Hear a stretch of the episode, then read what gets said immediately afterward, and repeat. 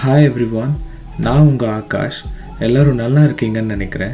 இது என்னோட first podcast இந்த பாட்காஸ்ட்டில் உங்ககிட்ட என்ன ஷேர் பண்ண போகிறேன்னா நான் கெனடாக்கு எப்படி வந்தேன் அண்ட் என்னோடய experience as an international student அடுத்து வரப்போகிற எபிசோட்ஸில் நீங்களும் கெனடாக்கு எப்படி வரலாம் அண்ட் என்ன ப்ரோக்ராம் என்ன காலேஜ் சூஸ் பண்ணலாம். இந்த மாதிரி ஸ்டெப் பை ஸ்டெப்பாக எல்லாத்தையும் உங்களுக்கு எக்ஸ்பிளைன் பண்ண போகிறேன் so don't miss it Stay tuned and support me. Thank you.